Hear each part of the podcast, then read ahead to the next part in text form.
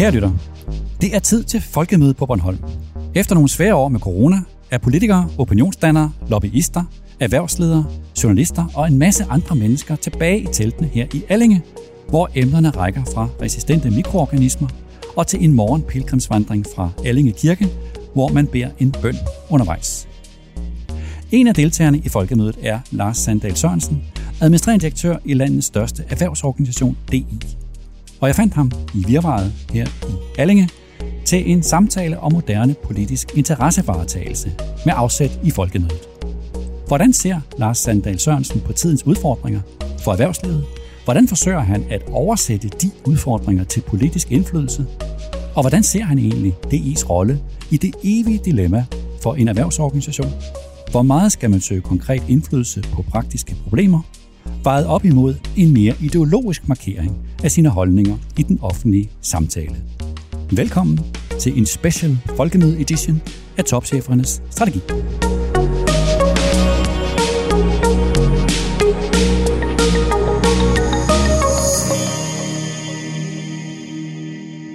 Lars Sandal Sørensen, tak fordi jeg måtte komme. Fornøjelse. Tak fordi du ville være med. Vi sidder jo nu på folkemødet. Hvorfor er DI med på folkemødet? Det er fordi DI og dansk erhvervsliv er en meget vigtig del af det danske samfund. Og øh, folkemødet er folkets møde, og det er her, vi møder hinanden og diskuterer, hvad vi har af udfordringer og problemer, og hvordan vi gerne vil se fremtiden, og herunder også, hvad vi kan byde på af løsninger for fremtiden. Så når det er her på folkemødet, så er det en, hvad skal vi sige, en del af en moderne politisk interessevaretagelse? Ja, det kan man bestemt sige. Nu har du været med nogle år, øh, Lars. Altså, folkemødet har jo allerede været mere end, jeg tror, 10 år, og DI har været her hvert år, tror jeg, og du har også været med en del år efterhånden.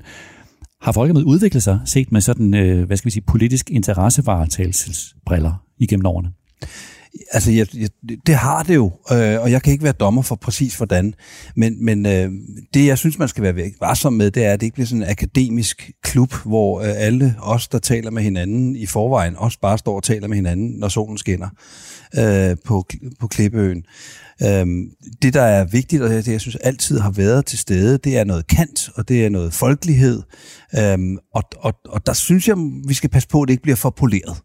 Øh, jeg synes også, at øh, mangfoldigheden af dagsordner øh, nu, på den positive side, er blevet endnu større. Før i tiden var der sådan, at alle talte om verdensmål, for eksempel, eller alle talte om grøn omstilling. Nu er mangfoldigheden af emner kolossalt stor. Den er meget større, end jeg har set tidligere. Øh, og det er nok også fordi, at der er enormt mange emner at tale om for tiden i den her verden. Øh, men, men på den måde, der, der, der giver det rigtig, rigtig god mening, og der er det en, en temperatur på, øh, på emner, øh, udfordringer, øh, løsninger i samfundet. Hvad har vilkårene for jer for at være her ændret sig i, igennem årene? Det, det har de. Øh, det er blevet endnu øh, vanskeligere at, at, ligesom at skabe rammerne, hvor der kommer en hel masse mennesker, øh, op, som, op, op, fordi der er så mange tilbud. Altså konkurrencen om opmærksomhed? Ja, ikke? Øh, det, altså, og det er jo en konkurrence, så, og så synes jeg faktisk, og det er måske kun baseret på for kort tid indtil videre, jeg synes, vi mangler nogle flere unge mennesker. Altså, øh, hvis, hvis det er folkets møde, der skal vi have endnu, så, så er det ikke plus 40 alle sammen. Nej, det er et modigt publikum tit. Ja. Øh, jeg lægger mærke til også, at det er et meget øh, dansk arrangement. Altså, det er meget danskere, vi taler dansk, der er få udlændinge til stede, også som talere. Det her synes jeg ikke har ændret sig. Altså, det vil jeg jo selv undre mig lidt over egentlig, at det internationale perspektiv er ikke specielt synligt her. Nej. Jeg synes, det er en rigtig, rigtig vigtig kommentar, og, og, og, og hvis man sådan bliver filosofisk omkring det, kan man sige, at, at en af grundene til, at vi er her, det er jo, at vi skal passe på, at vi ikke lever i en boble. Altså, at det er de samme mennesker, der hele tiden går og taler med hinanden, øhm, og derfor ikke ser alt det, der i virkeligheden sker omkring os. Og det er folkemødet jo en, en, en mulighed for at prikke lidt hul på. Men hvis man så kun har plus 40 danskere øh, i en verden, der påvirker os så meget og glemmer det internationale perspektiv, ja, så, er det, så, så, så har vi skyklapper på. Det er fuldstændig enig med dig i, øhm, og, og det er nok også en af udfordringerne her. Men øh, det gør det ikke mindre relevant.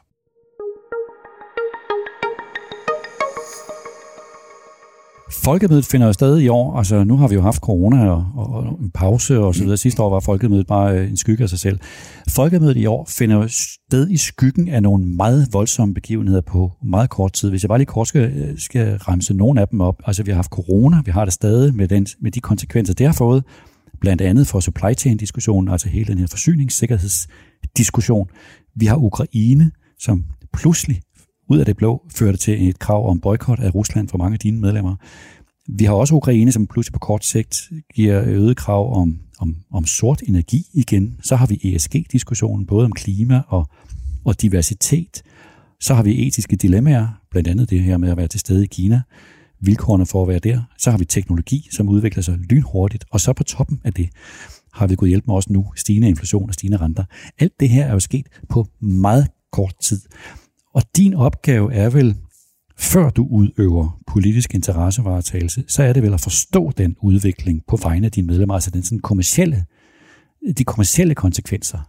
Hvordan læser du alt det, der sker i de her to år?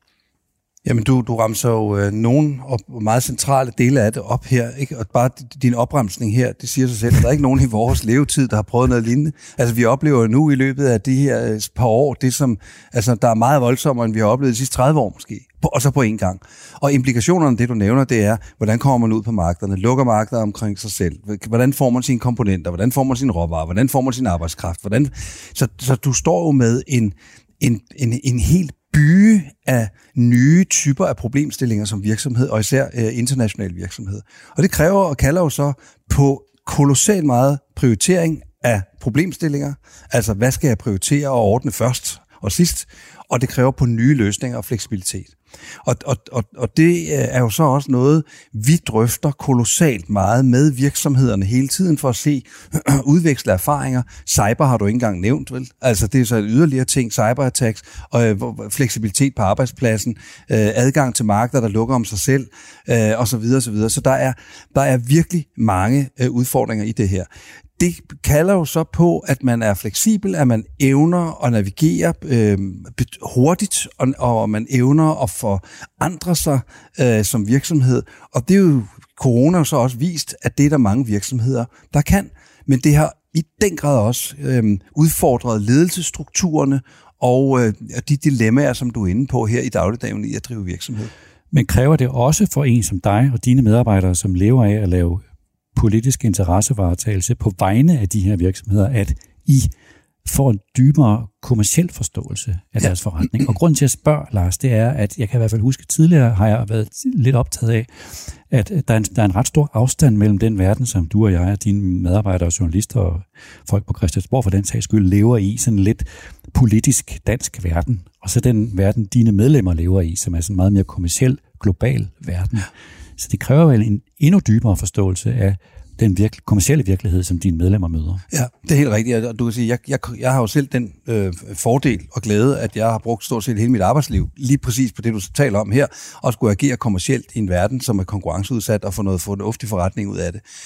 Og, og det, som, som øh, vi har fornøjelsen af, det, det er jo en meget stor del af vores forretning, det er daglig rådgivning. Altså rådgivning af virksomheder. Og det er jo fra den rådgivning og den viden og interaktion, vi får viden om, hvor ligger problemerne, men hvor findes løsningerne også. Så for eksempel, når der indføres sanktioner omkring Rusland, som er meget, meget, meget voldsomme i et, i et lag efter det næste, så har vi jo et helt team af rådgivere om, hvad, hvordan navigerer man som virksomhed i det.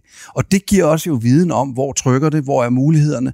Øhm, og på den måde er der jo et, et, et kan du sige, sådan et, et, øh, et, et, et biologisk system, der hele tiden hjælper os med at få øje på, hvad er de kommersielle muligheder i det her, men hvor også fra, er, de, er, er, er udfordringerne, således at vi også på den baggrund kan komme med strukturelle løsninger og udøve, kan man sige, politisk varetagelse i forhold til, hvilke rammer, der skal justeres.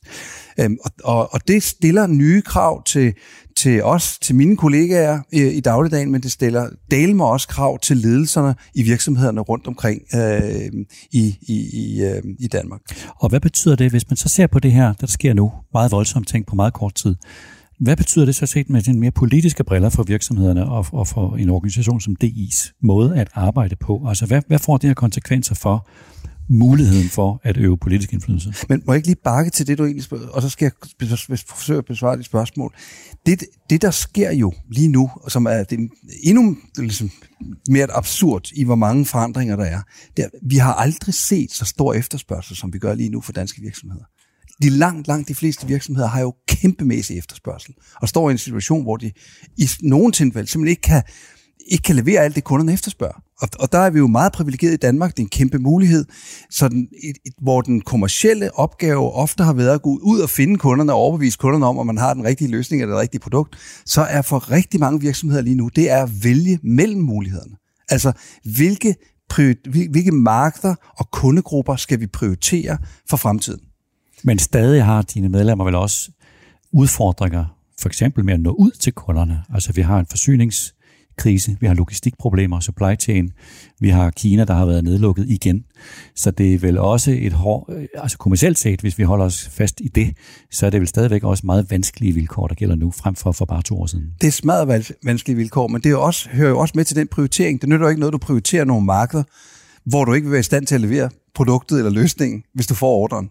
Så, så, så, så på den måde gælder det om at finde krydsfeltet med, hvor er der tilstrækkeligt gode kundegrupper, som er betalingsvillige, som er stabile, og hvor kan jeg stabilt levere min service eller mit produkt. Men stadig, så, med, med, med det grundlag, hvad betyder de her ting så for, for erhvervslivet i en, i en moderne i, i en moderne tid, altså helt bogstaveligt i de her år, for deres mulighed for at få politisk indflydelse? Jamen, det, det betyder jo det, at, at øh, i større og større grad oplever jeg, at der er en opmærksomhed omkring, at erhvervslivet er en fuldstændig central del af et hvilket som helst moderne samfund. Og ikke mindst et samfund, som har en lang, lang ønskeliste med ting, vi gerne vil have. Lad mig give et par eksempler. Grøn omstilling. Altså, der er ikke, grøn omstilling kan vi ikke gennemføre uden teknologi og virksomheder og investorer. Kig øh, på vores øh, sundhedsområde, life science. Vi ved, at vi bliver ældre og ældre, vi får mindre og mindre mennesker til at tage sig af alle de ældre mennesker, og vi har ikke økonomi til det. Vi skal finde løsninger. Så på rigtig mange områder er der samfundsidentificerede store problemstillinger, som man har accepteret også politisk, at det skal der investorer og private virksomheder med til at løse. Og det vil sige, det du taler om nu, øh, det er vel det, man også kalder, altså hele rykket fra det, man tidligere har kaldt shareholder value til stakeholder value, hele den her samfundsansvarlighed, giver selvfølgelig en stor mulighed for at tale virksomheder og erhvervslivets værdi op over for, for resten af samfundet. Det skal jo så stadigvæk være en kommersiel forretning, gætter jeg på. Ikke? Det skal stadigvæk være kommersielt bæredygtigt, de løsninger, der kommer, der kommer op. Ja, men når du spørger, så er det også fordi, jeg ved, at du ved, at hvad er vores punching power? i forhold til det politiske system. Og vores mulighed og kraft til rent faktisk at gennemføre ting og overbevise om ting, den er jo meget lille, hvis vi ikke er accepteret som en vigtig del af samfundet og en vigtig del, som hvis vi så det sidste folketingsland, hvor det en af de store kritikpunkter, hvor meget var erhvervslivet overhovedet på tapetet der, dem er vi jo i den grad kommet sidenhen. Øhm, og det giver os jo selvfølgelig også en indflydelsesmulighed, fordi man er blevet accepteret som en vigtig del af løsningen for samfundsudviklingen. Tænk nu, hvis vi så, vi bliver anset som et problem i samfundsudviklingen. Vi, er, vi vil være, og vi skal være, en del af løsningen for en positiv samfundsudvikling. Både fordi vi skaber arbejdspladser, men også fordi vi skaber teknologi og investeringer i samfundsstrukturelle øh, væsentlige områder, som, som jeg lige har været inde på. Og det, det, det, den symbiose, det gør jo, at vi kommer med, når vi gør det rigtigt, omkring bordet i forhold til, hvordan skal vi indrette vores uddannelsessystem, vores sundhedssektor, vores grønne omstilling osv. osv. Man vil gerne høre vores løsninger. Det er ikke alle, der så bliver øh, ligesom, taget ned og godkendt 100%, men rigtig rigtig meget af det bliver der lyttet til.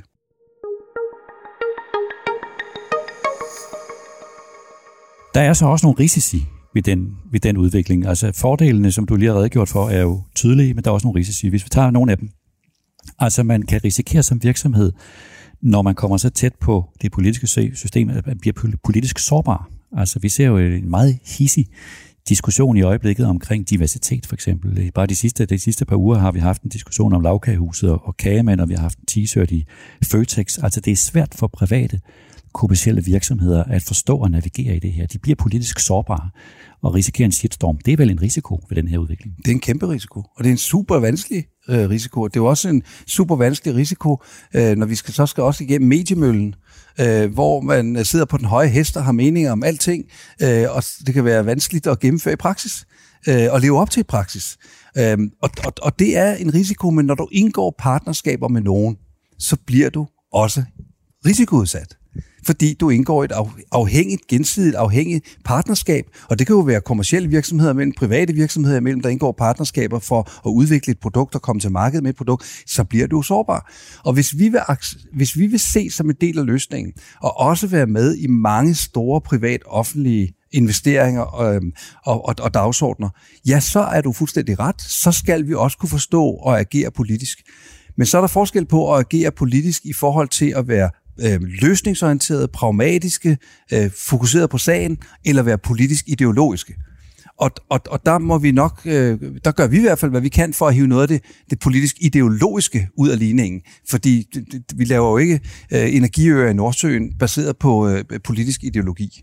Men inden vi kommer til det, så vil jeg bare lige holde fast i det her med, med, med risikoen over for for eksempel diversitet og, og den sårbarhed, der ligger i det. Er erhvervslivets ledere som uden at fornærme nogen godt kan sige, mange af dem er jo din og min årgang, øh, sådan modne mennesker, kvalificeret til at forstå, hvad det egentlig er, det går ud på. Altså har de evnerne simpelthen til at forstå, hvad en moderne diversitetsdiskussion den, den egentlig går ud på? Har de kompetencerne til at, at løse den opgave? Men jeg tror ikke, vi alle sammen har kompetencerne til alting, vi skal kunne i dag. Men vi skal have kompetencen til at vide, at vi skal blive klogere og vi skal have kompetencen til at vide, hvordan vi kan blive klogere, og vi skal være opmærksomme på de områder, hvor vi bliver nødt til at blive klogere. Og det er jo blandt andet en, en del af at være på et folkemøde, eller tale med mennesker, som ikke er ligesom en selv, apropos diversitet. Det er jo det, du bliver klogere af. Øhm, og og, og øhm, jeg mener ikke, at en, en leder eller en topleder i dag kan være leder eller topleder, hvis man ikke er i stand til at forholde sig til at forstå og mærke og se de store dagsordner og forandringer, der er i et samfund, og man bliver nødt til at kunne finde en strategi i forhold. Så kan man have sin egen strategi, men, men ikke med at være, have de blinde vinkler, så kan du ikke være øh, virksomhedsleder i lang tid ad gang. Og det er relativt nyt. Det er helt sikkert relativt nyt, øhm, og, og, øhm, og det er et parameter, som bliver væsentligere og væsentligere. Det... Også når du rekrutterer, undskyld, jeg afbryder. Nej, jeg vil bare sige, det, det, det er jo klart, at en moderne erhvervsleder skal kunne forstå politik. Men jeg synes jo også, at den her diversitetsdiskussion er virkelig endnu mere, hvad skal vi sige, politisk. Den er nærmest farlig. Og når jeg taler med øh, CEOs uden for citat, altså, eller rettere sagt, når jeg taler med dem til citat om diversitet, så siger de, at det er jo fint, og det er positivt, og det udnytter vi som en fordel, og forsøger at gøre det til en konkurrencefordel. Og når man så taler med dem uden for citat, så fortæller de, hvor farligt det er, og hvor, hvor svært de har ved det, og hvordan det risikerer ligesom, at man kan knap nok fortælle en vidtighed længere, fordi man risikerer at blive misforstået. Så det er vel virkelig en enormt svær udfordring for mange ledere lige nu, det der med at forstå ikke bare det politiske system, men også for eksempel øh, diversitet og identitetspolitik og den slags ting. Jo, men det er da kæmpe svært, men hvad nu hvis halvdelen af dine medarbejdere har den holdning? Hvad nu hvis halvdelen af dem, du gerne vil rekruttere, som den dygtigste kaliber af, af mennesker, du ønsker at rekruttere, har den holdning? Altså, så, så kan du ikke ligesom sætte dig ned og sige, det vil jeg ikke forholde mig til, eller det er svært, eller det, det er jeg ikke enig i. Altså det bliver man jo nødt til på en eller anden måde at forstå. Så er jeg jo fuldstændig enig i, at man skal passe på med de her ting, man ikke kommer over. Men diversitet i bred forstand, som også er international, som også er alder, som også er seksualitet, som også er køn, som er alt muligt, det er jo det, der gør, at vi får mange lys på tingene og bliver klogere. Og det er sværere at navigere i, det er sværere at lede ud fra, end når vi alle sammen er helt ens. Og derfor er kravene, som du også siger, skærpet væsentligt til ja, alle ledere, både private og offentlige for sig, øh, i, i, i de her nye vilkår. Og øh, når du så tager den internationale dimension på, og skal agere på kryds og tværs i, øh, i et globalt marked, og i globale kultur, altså kulturer, og den forskellighed, der ligger i det, ja, så bliver kompleksiteten øh, endnu større. Og det skal du synes er sjovt. En risiko også er, efter, vil, jeg, vil jeg forvente, at, at når man har det her synspunkt med, at man forsøger at vise sin samfundsværdi, frem for øh, så meget ideologi, at man måske kommer til at kæmpe mindre for gode rammevilkår, altså generelle vilkår, sådan skattelettelser og den slags ting, og mere kommer til at kæmpe for specifik støtte til udvalgte offentlige projekter eller offentlige sektorer eller særlig klimaindsats eller den slags. Er det et, et moderne et dilemma for en moderne politisk interessevaretagelse? Ja, det er det. Men lige den der er jeg ikke så bange for, fordi det er jeg helt sikker på, at der er nogen, der vil minde mig om. så, så, så, så, så der er, men, men der må man jo også prioritere. øh, hvad er det for nogle emner, der man synes, der er vigtigt. Og så skal man jo både kunne tælle til det rigtige antal i øh, et EU-parlament, men man skal også kunne tælle til 90 i det danske folketing. Øh, så derfor er det også noget med at være øh, realistisk. Men er det stadigvæk sådan, at, at gode rammevilkår, som gavner hele erhvervslivet, er vigtigere for jer, end at hjælpe udvalgte sektorer? Ja. I EU ser man i øjeblikket en bevægelse på det her punkt, som er ret sådan øh, vigtig. Altså efter at Storbritannien har forladt EU, så har, forstår jeg, den franske måde at tænke på vundet mere indpas, og det vil sige fransk industripolitik, fransk erhvervspolitik, som er sådan statsstøtteorienteret, vinder frem. Det må være en udfordring for, for et, et dansk industri. Ja, der, der rører nu ved igen et andet kæmpestort og meget komplekst emne. Men jeg er ikke enig i, at det udelukkende er på grund af den franske industripolitik. Jeg er enig i, at det er der, det sker, meget af det, det kommer fra der, øh, fra, fra den del af Europa. Men verden er jo desværre på vej væk fra en globalisering. Verden, verden er på vej ind i en regionalisering, øh, hvor øh, en geografier, et meget stærkt Kina, et meget stærkt USA, øh, bliver selvforsynende, ser sig selv som selvforsynende enkelstående systemer på teknologi, på komponenter, på alt muligt, lukker sig mere og mere om sig selv. Man skal nærmest have en fabrikation i de markeder for overhovedet at kunne sælge til de markeder. Og det vil sige, i det univers, hvor du også har både amerikanske interesser, der agerer på den måde, kinesiske interesser og mange andre indiske interesser, så bliver Europa også nødt til at tænke over, selvom vi ikke kan lide det, og slet ikke i et lille land som Danmark, som er afhængig af samhandel med hele verden, og i åben samhandel med hele verden, men så bliver Europa jo også nødt til at tænke på, hvordan kan vi være selvforsøgende?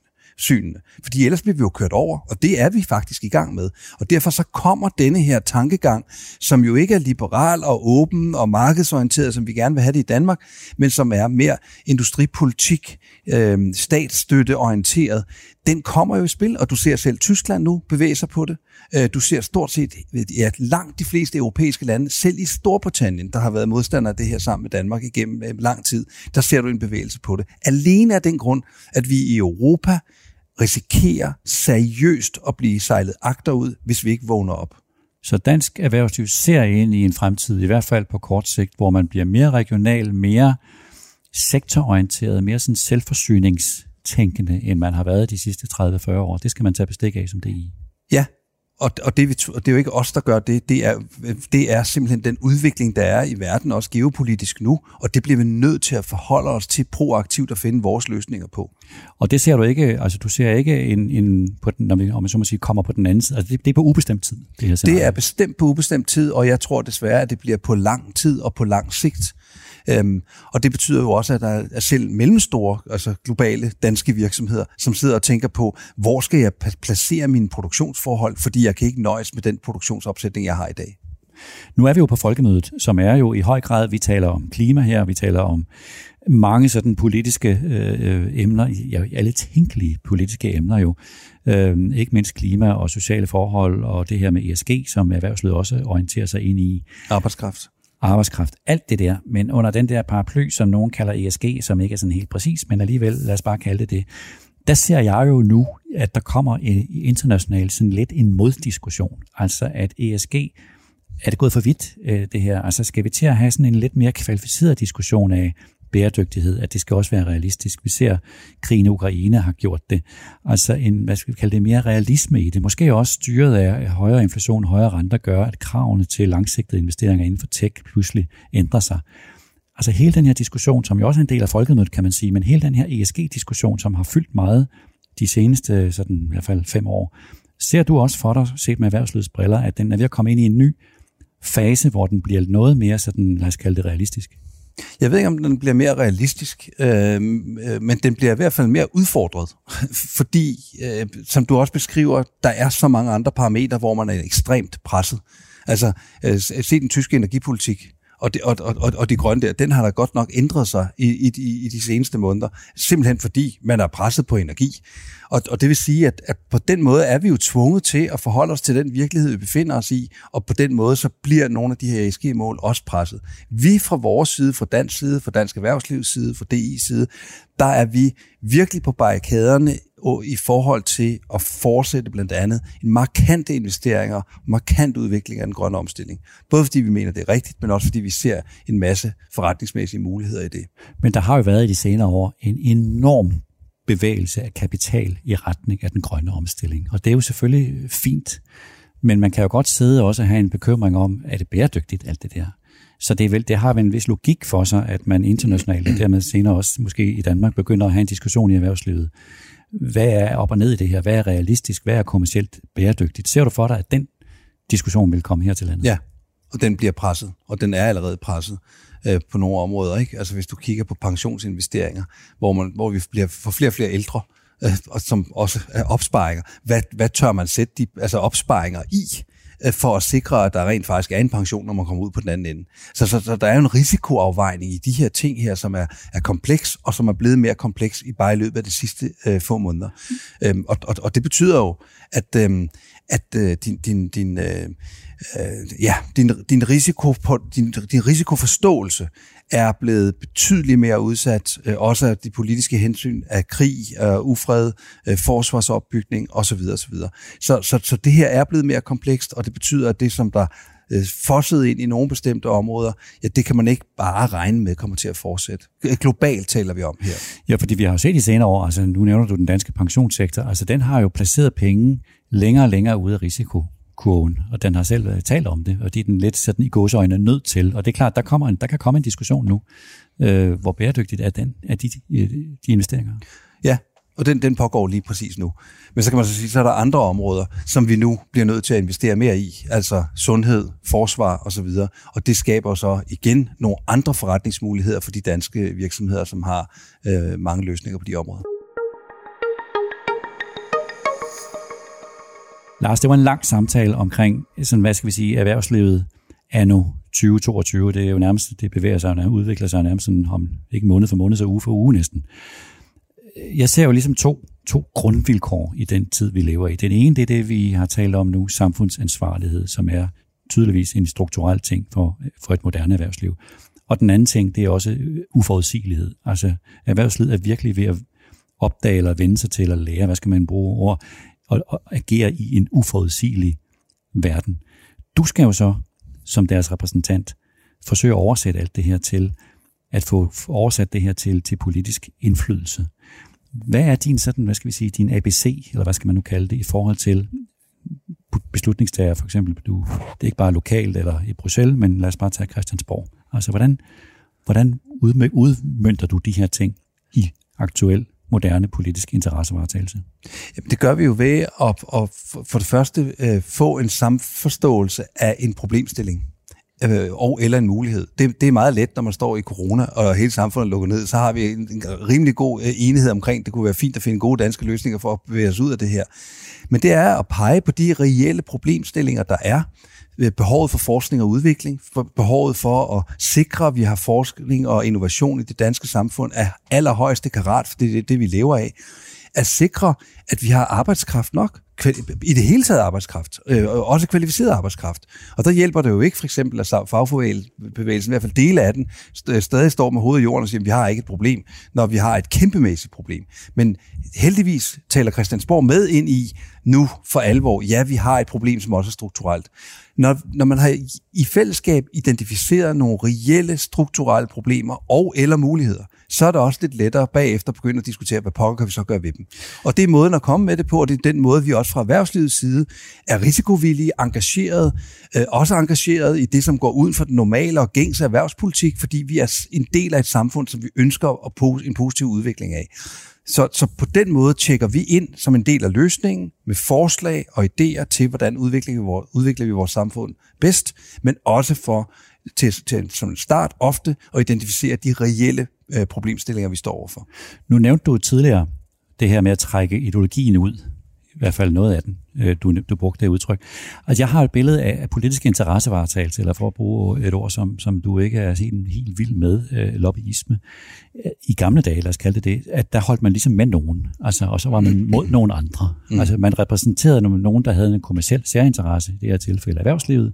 Derfor var man naturligt jo, hvad skal vi sige, orienteret mod øh, blå blok, mindre mod rød blok. Den modsætning, findes den stadig? Den findes jo nok grundlæggende i, i, sin, i sin måde at se verden på. Skal det være individet eller staten, der styrer mest? Ikke? Altså helt fundamentalt. Men også jeg går ud fra, at du, du er vel mere enig i den blå økonomiske politik, end i den røde økonomiske politik, det, det, det, det vil jeg være, men samtidig så helt ærligt, jeg har faktisk svært ved at se forskel. og, og i min dagligdag, hvor øh, både mine kolleger og jeg også sidder og diskuterer med dem, der bestemmer, også i regeringen i dag, så, så, så kan jeg samtidig også have svært ved at se forskel.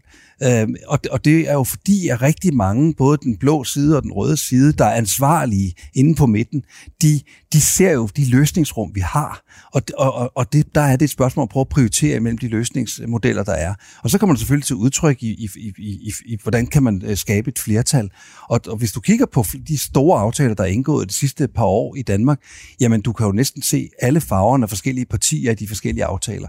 Og der, derfor så tror jeg, at hvis man stiller sig meget, meget, meget hårdt op på den ene side og siger, det der, det er dumt, og det der, det er rigtigt, der, der er ingen virksomhed, der er ingen, der er ingen succesfulde nationer, øh, der, der kommer frem til gode løsninger ved at dømme den ene side ud og dømme den anden side ind i alting. Derfor skal vi finde løsningerne øh, langtidsholdbart, og det, der pågår lige nu, mens vi sidder og taler her, altså omkring grøn skattereform, der er det jo fuldstændig afgørende, at vi får en bred aftale, fordi den aftale skal gå øh, og stå i rigtig mange år frem efter. Men set med et erhvervslivs øjne, så vil jeg jo sige, at vi har en regering, som firkantet sagt gør landet fattigere. Altså at man tager arbejdsdygtige mennesker ud af arbejdsstyrken med Arne Pension, øger skatter og afgifter, og man har ingen reformer på vej. Er det, er det attraktivt for en, en, en, en erhvervslivs politisk interessevaretagelse at, at, at øh, bakke op om det?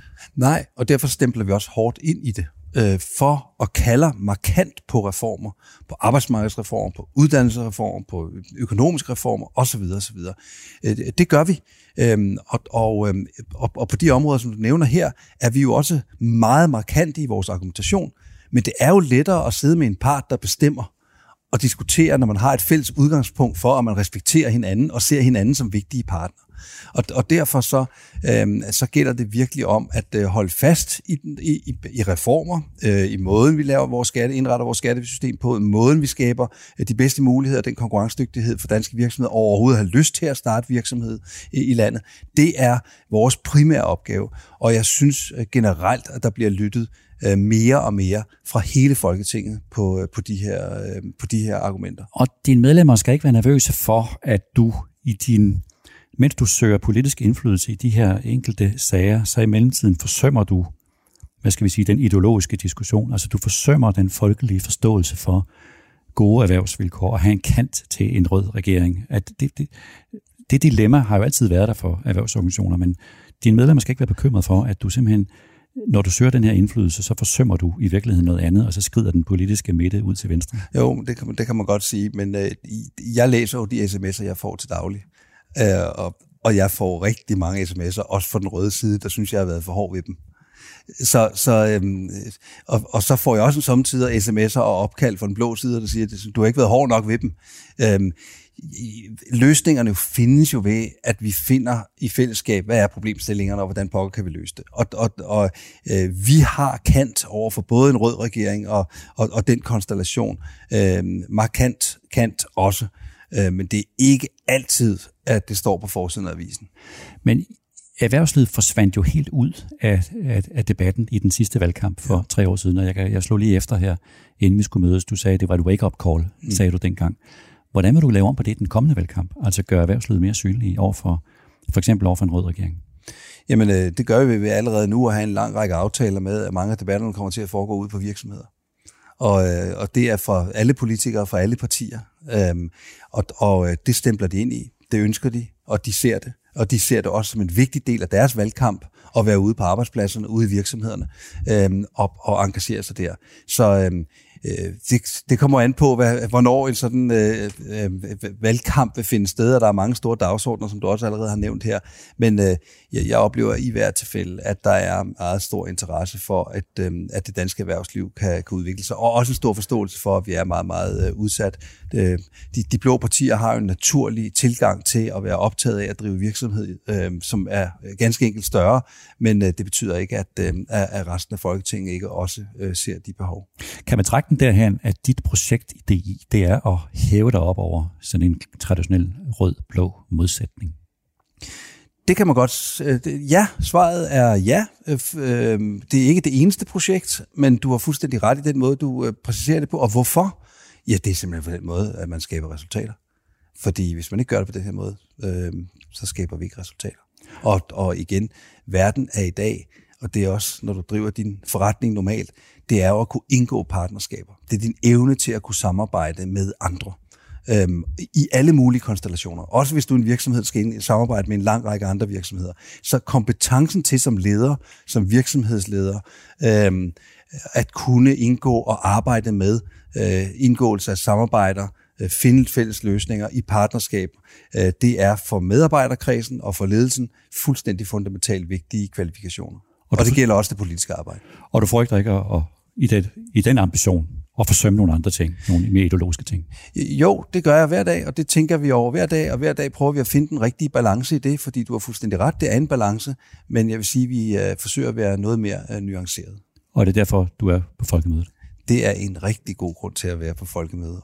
Lars Sandal Sørensen, tusind tak, fordi jeg måtte komme, og held og lykke med folkemødet. Mange tak.